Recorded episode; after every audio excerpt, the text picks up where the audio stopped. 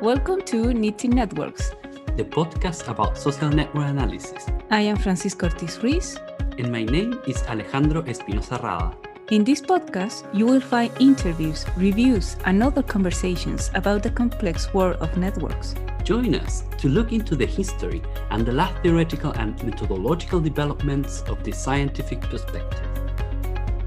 Thank you very much for being here with us in this new chapter of Knitting Networks. I'm very happy because uh, today we're going to have a special edition. We're going to talk about the book that I have with me, Social Network of Meanings and Communication. To start the interview, and for the people who listen to us uh, and maybe are newcomers to the field, could you please introduce yourself? Okay, uh, so First, thanks Alejandro for having me and for this opportunity to talk about my book. Uh, obviously, like everybody, I like talking about my own work because I think it's very important. Now I only have to convince others that it might be of interest to them. Um, well, my name is Jan Fuhse. I have worked at a number of German universities in the past. I'm currently an associate professor, what's called a Privatdozent in German at Humboldt University of Berlin. And also, I fill an interim professorship at the Chemnitz University of Technology, uh, well, this winter and the coming summer. And I guess I'm somewhat of a network theorist. I've also done empirical work, in particular with regards to uh, the integration of Italian migrants in Germany, also uh, the political field in the Weimar Republic. Uh, but most of my work is dedicated to thinking about what social networks really are and why does it matter to think about social networks in a certain way and how does that affect our way of studying social networks. So i guess that's what i'm doing. Thank you jan. And well let's go directly to the book because we have you know many questions related to that. But in the preface, you mentioned that part of the history of the of the book. Uh, can you summarize the story for our, our audience and when did the initial ideas come about? When did you decide to do the book and how it was developed afterwards? Oh, okay. Well, that's a long story, and I'll try to uh, cut some angles here.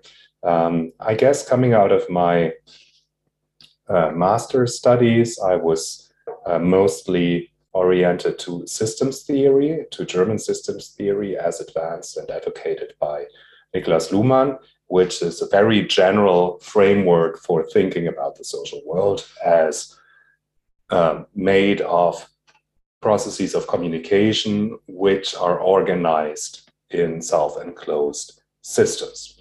And however, well, I found that convincing at the time, but I also found it wanting with regard to certain phenomena, in particular with regard to phenomena of collective identity, uh, like social movements or ethnic groups.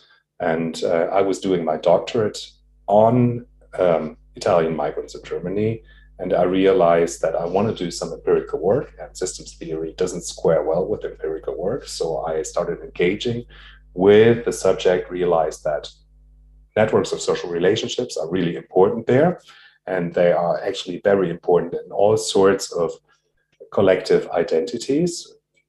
And therefore, I try to come to terms with social networks. What are they? Why are they important in the social world? And I found, first, found very little in terms of theory uh, that offered anything any answer to these questions. Um, and then I picked up on uh, relational sociology around Harrison White. Uh, tried to read Identity and Control, which was uh, impossible first, and later on, I um, I think I I got an angle for understanding it. Uh, but as I worked through this corpus of ideas, which is not only Harrison's, it's also the, the ideas connected to him, the ideas of the many authors around Harrison, like uh, Chuck Tilly and Mische, Mustafa Emirbayer, David Gibson, John Padgett, uh, Dan McFarland, Paul McLean, many others. Uh, I'm sure I forgot a lot. And so um, I thought I was looking at a coherent theoretical approach and I had to make sense of it. And then I realized there is no coherent theoretical approach. Uh, but my trying to make sense of it would have to lead to one. Otherwise, I would be disappointed. And I guess that's what I try to do from the mid 2000s onwards.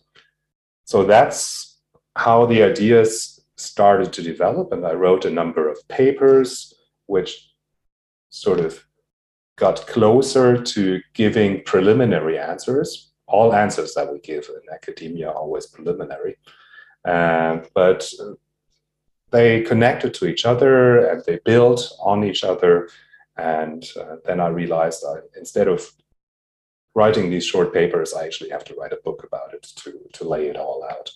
So the whole book project started when I had a Heisenberg Fellowship um, in the mid 2010s uh, when I was working at Humboldt University and uh, in contact with colleagues from the US uh, who generously told me how such a thing would be done, how you would be able to do an international book with an international publisher.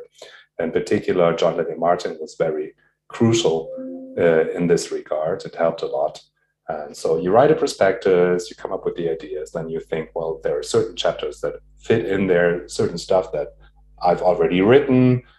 And then when finally writing the whole book, I realized, oh, I got to re- rewrite pretty much everything so uh, some of the chapters are relatively close to what was published before, and some of the chapters are entirely new, and then there are chapters that have been substantively rewritten.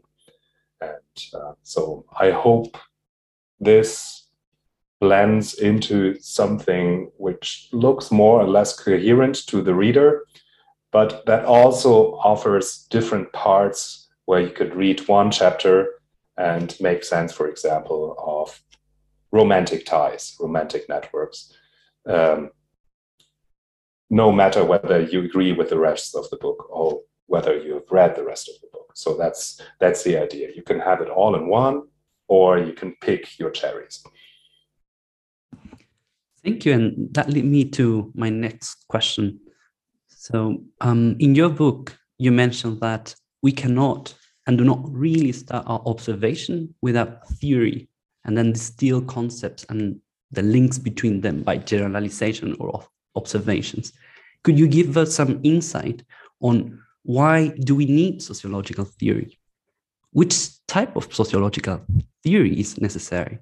And in which sense does this book aim to fill the gap of a more refined theory? Well, that's a number of questions, very important ones. Um, yeah, so the one of the driving ideas behind the book was that a lot of um, network research is done without regard for theoretical conceptualization. Uh, pretty much people build on the methods that we have that are very, very advanced. And then they do these impressive studies. And often enough, um, they do not really know what they're doing. I mean, like you get the results and then you interpret them and then you have a finding. Uh, but a lot of what they're doing obviously relies on certain ideas of what the social world looks like. So, for example, as soon as we administer a network questionnaire and we ask the students in a school class, so who are your best friends? Uh, we think first that such a thing as friendship exists. And secondly, that the students in the school class would know who their friends are. Thirdly, of course, we assume that these friendships are important in one way or another. For example, with regard to mobility, who of these students does well, who doesn't do well. Uh, so the third question is pretty much answered by the results. We know that networks are important, but this doesn't answer the first two questions. Often enough, we find that the students in the school class do not know who their friends are. And uh, which partly comes down to realizing that um, friendships as stable entities, any social relationships as stable entities, are an abstraction. They're not really what's going on in the social world. In the social world, we find a lot of fluidity, we find a lot of change, we find a lot of uncertainty. And uh, thinking of networks as these stable patterns that are just there and then we don't have to think about them anymore because we can study them. That doesn't help. So there's a lot of theory in the methods that we use. And the, this was just the most basic theory that I was talking about. Um, and the most basic methods and more advanced methods like ERGMs or uh, stochastic actor oriented models or relational event models, they come with uh, even more pronounced, more nuanced theory um, that is rarely spelled out or reflected upon. And so the idea is we rely on these methods. The methods already build on what's called auxiliary theory in the philosophy of science.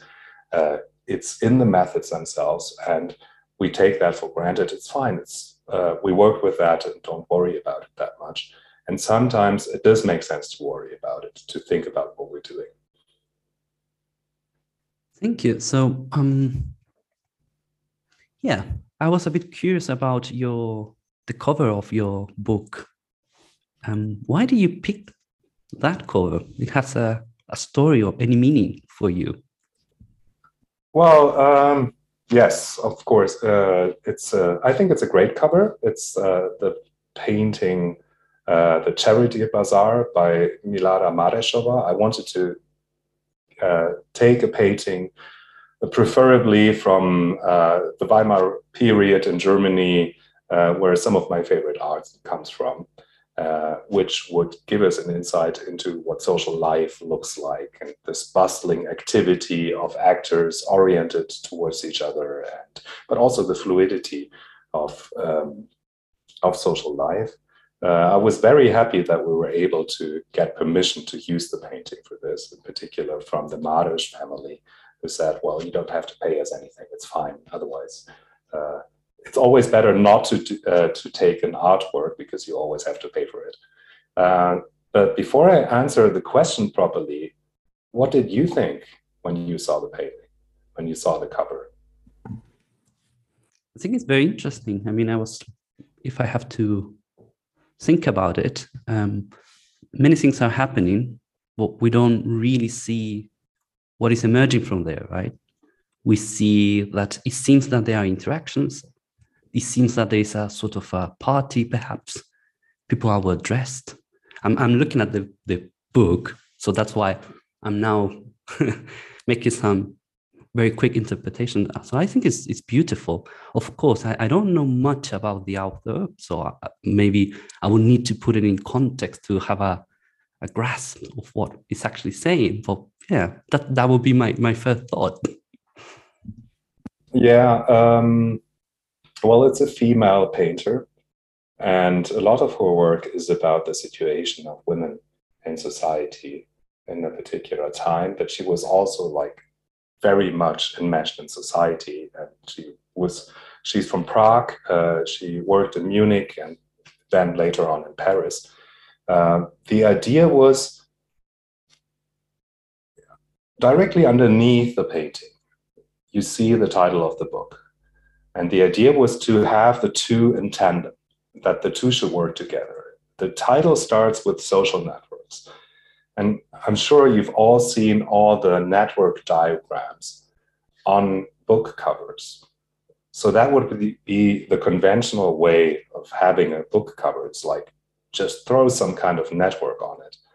And my idea was, uh, in a way, to to counterpose this painting and to reflect on the network metaphor or um, imagery with the painting. So people would see, well, this is a book about social networks, and it says social networks of meaning and communication. Uh, I have no idea what that means. And then they see the painting. They see all these people involved in this in this moment, in this situation where a lot of things are at play, they are on flux.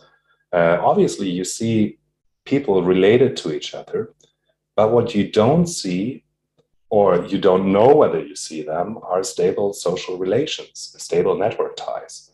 So in a way, it's it asks, well, it's supposed to ask the person looking at the book to reflect on the social network imagery while doing so. It's, there's no network there.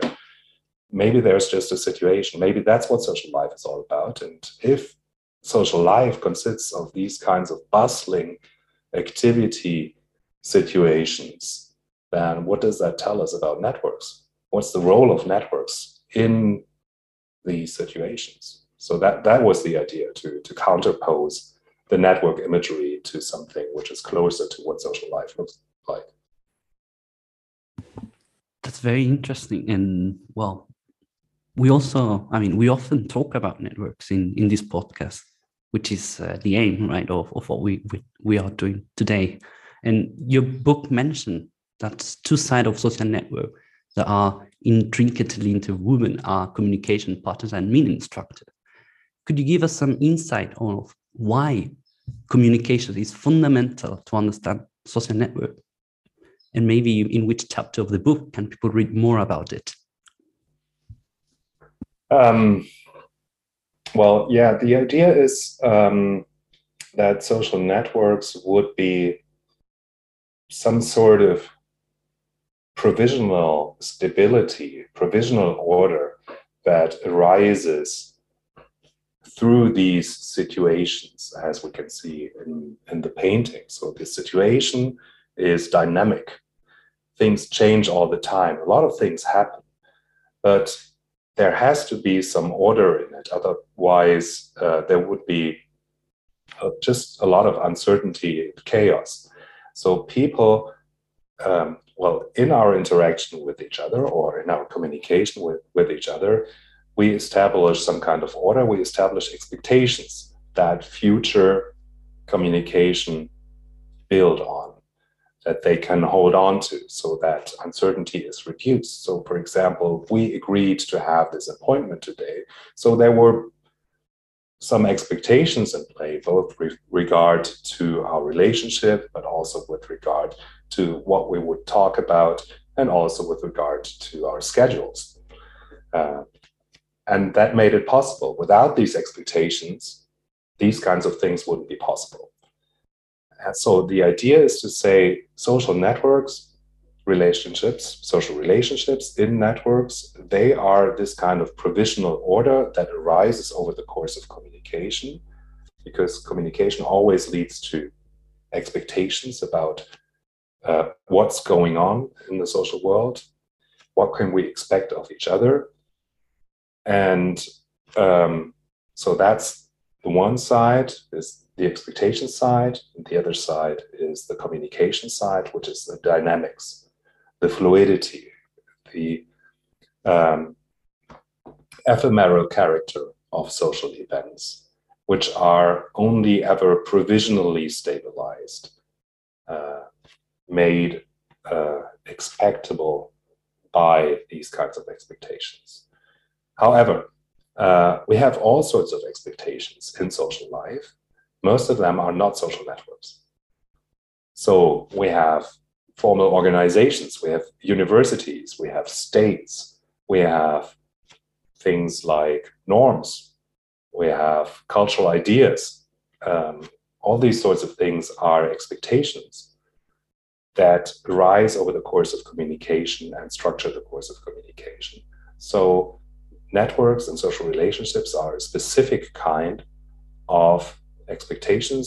It's what I call relational expectations about what specific actors can expect of each other, what, speci- what the communication between specific actors will look like in the future. So, for example, um, it's my birthday in May. I expect a few friends to give me a phone call and they will call me but they also know that there's this kind of expectation and uh, probably they also want to talk to me on other days but on other days there's no pretext so it's like my birthday is a pretext, and then they call me. So, um, but other people won't call me because there's no expectation about them calling me, even if they know that it's my birthday. So that's what I call relational expectations. And um, there's this interplay. Relational expectations arise over the course of communication. They, but they also stabilize particular patterns of communication as taking place. And so when we think of social relationships, they have this duality of at play of expectations between the actors involved on the one hand and the communication taking place between them on the other hand. In your book, you emphasize that sociologists should avoid inferring the subjective meaning of factors, focusing on the processing of meaning in, in communicative event. Why it is convenient to separate subjective meanings from processes of meaning in, communi- in communicative events? Well, um, I guess there's two um, two arguments really in that one sentence, and I'm try to elaborate on them in different parts of the book. Uh, the first is that I tend not to think of networks from the perspective of individuals. So networks are not so much composed of individuals that act in a certain way because of their dispositions to do so, but social networks are made of what happens between actors. And therefore, it makes a lot of sense to me to say, well, if we think about network ties, then studying network ties uh, should better be done by looking at what's going on between people rather than what individuals do by themselves. So the focus is on the transpersonal or transactional, as Mustafa Emirbayer called it, uh, what happens between actors. So that's the one argument. And the second argument is um, this, that uh, we should pay attention to meaning. We should pay attention to the kind of cultural forms that are associated with network ties that are processed in communication. So, for example, when t- people talk about love, they bring a whole complex of expectations into play. And these expectations do not come from the particular communication between actors. They come from the wider realm of culture around them. So they, they are confronted and with and they work with these pre-packaged sets of expectations. Uh, and as a result, um, a love relationships looks different um, from a friendship or from a patronage relationship, both with regard to the activities taking place in these uh, relationships there are expectations that tell you that you have to behave differently to your lover than to your friend or to your patron. Um, and with regards to the network patterns. So, if uh, friendships are supposed to be transitive, love ties are supposed not supposed to be transitive. They're supposed to be exclusive. Uh, so we have these expectations at play, and they come from the meaning side. They come from the wider culture in these cases. Uh, so the idea is to say every relationship comes with meaning, and the meaning would have to be something that is processed in the events bringing these relationships about and changing them if I say these events are what happens between people, then the meaning would have to be located in the events themselves and not in the dispositions of the actors. So that's, I guess, there's a lot of arguments that lead to this particular decision.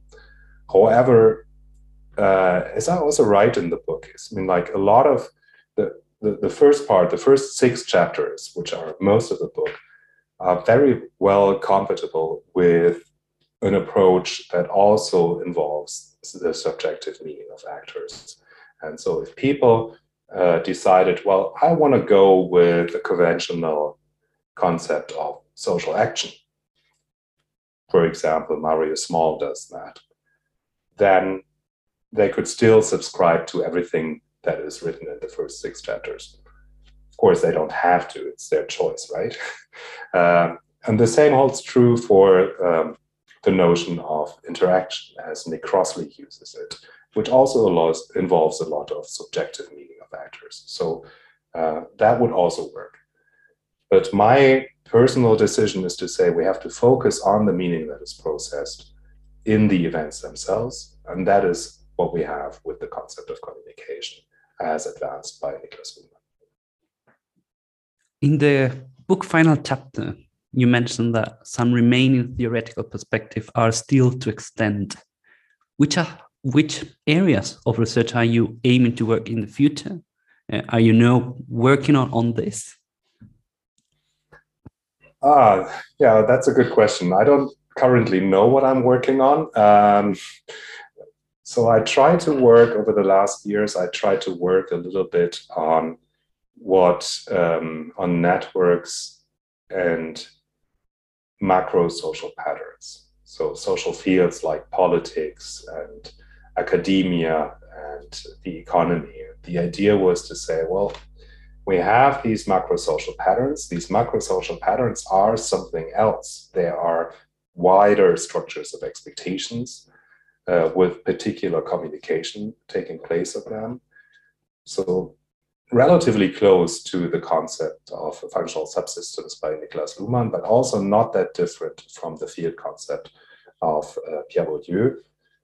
Um, and these are very important in social life, but also networks are very important in them. And so we have to find some theoretical conceptualization, some theoretical reflection on why networks are important there or how they are important, but also how these different social fields would affect the networks that play in there.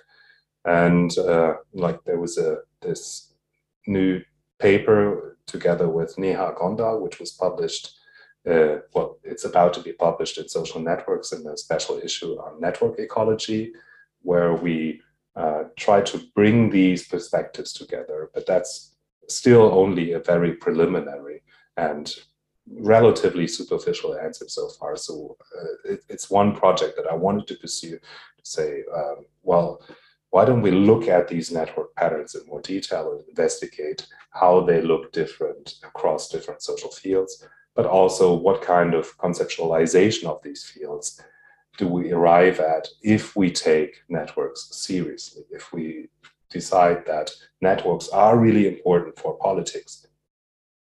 So what's the concept of politics, of the political field that we arrive there?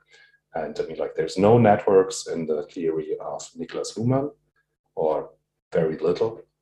And the way that networks are handled in Pierre Bourdieu's theory, I'm quite unhappy with that. So I think that we need something better.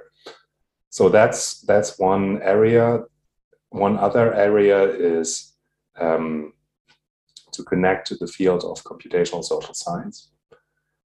In particular, to think of, um, well, I'm going to go a step back here. Um, the, the focus on communication and communicative events, that works really well with computational social science because a lot of computational social science works with non-reactively generated um, communication data from the internet, from archival sources, such as the parliamentary proceedings that we have, that we studied uh, from the Weimar Republic, um, also a lot of other archival resources. So we have communication data, but we have very little data on the actors involved. And in particular, we cannot administer questionnaires. We cannot go back to the Weimar Republic and say, well, hi, everybody, could you fill in our network questionnaire? That just doesn't work. So um, the focus on communication data works really well with communication, uh, computational social science. Uh, but also the second part that we do very often in computational social science is we reconstruct cultural networks or symbolic networks of words, for example, in quantitative text analysis. And the question is, what are they? We cannot argue that they would be similar to the basic model that I advance for social networks because there's just no uh, there's if you and I interact, there's certain uncertainty between us, and this uncertainty leads to def- uh, us defining the situation in a particular way, and then to expectations between us. There's no uncertainty between concepts. They don't really care that much about what the other one thinks of it, and uh, there's also no expectations between concepts. So we have to think of what kinds of what do these cultural networks mean and this is also connected to the way they are studied so that's that's the second field uh, to think of what people are doing when they're doing computational social science uh, how we should conceptualize these cultural networks also their interplay with social networks uh, what the um, what the approach of social semantic networks does so that's another area that I'm working on or that I'm trying to work on when I find the time. I have a, a different question, perhaps thinking on the future, but in your opinion, which are the challenges that have the network perspective? Maybe the practitioners or the people that are starting their career thinking about networks. Oh, there are a lot of challenges. Um, I can I can think of a lot of challenges. Um, I mean, uh, there's a number of models that um, should still be developed. For example, we need something that uh, studies communicative events and that is able to reconstruct patterns of social relationships from communicative events at the same time as studying their microdynamics, their dynamics over time. So it's like uh, I we have approaches that deal with one or approaches that deal with the other. Can we combine them? Can we uh, find an integrated model that would take both of these into account? Uh, generally, I think um, a lot of network research is moving into the computational social science direction. There's a lot of buzz, a lot of attention uh, deserved attention around computational social science, and uh, network research is really well placed to inform computational social science and also to, to integrate with it.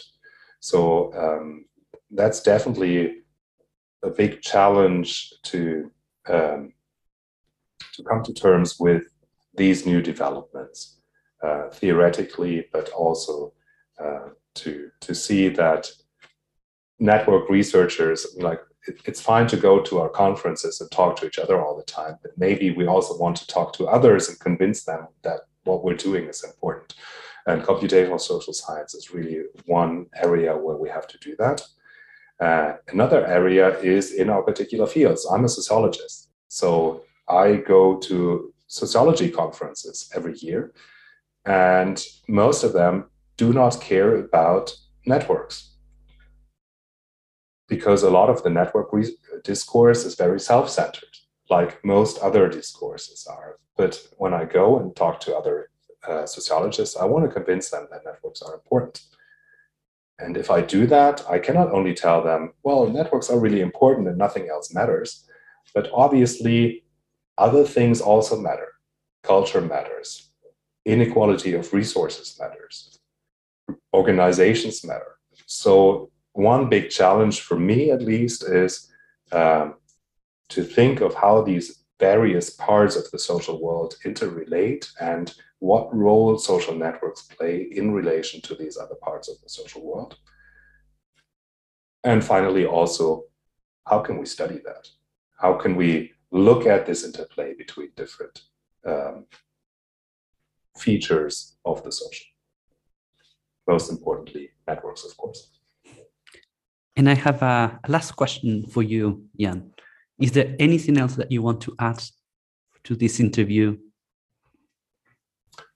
Perhaps I would want to add that I uh, one thing that I'm really keen on is, of course, uh, I put this book out there, and I believe in a lot of the things that I say in there, but um, most of it is just theory.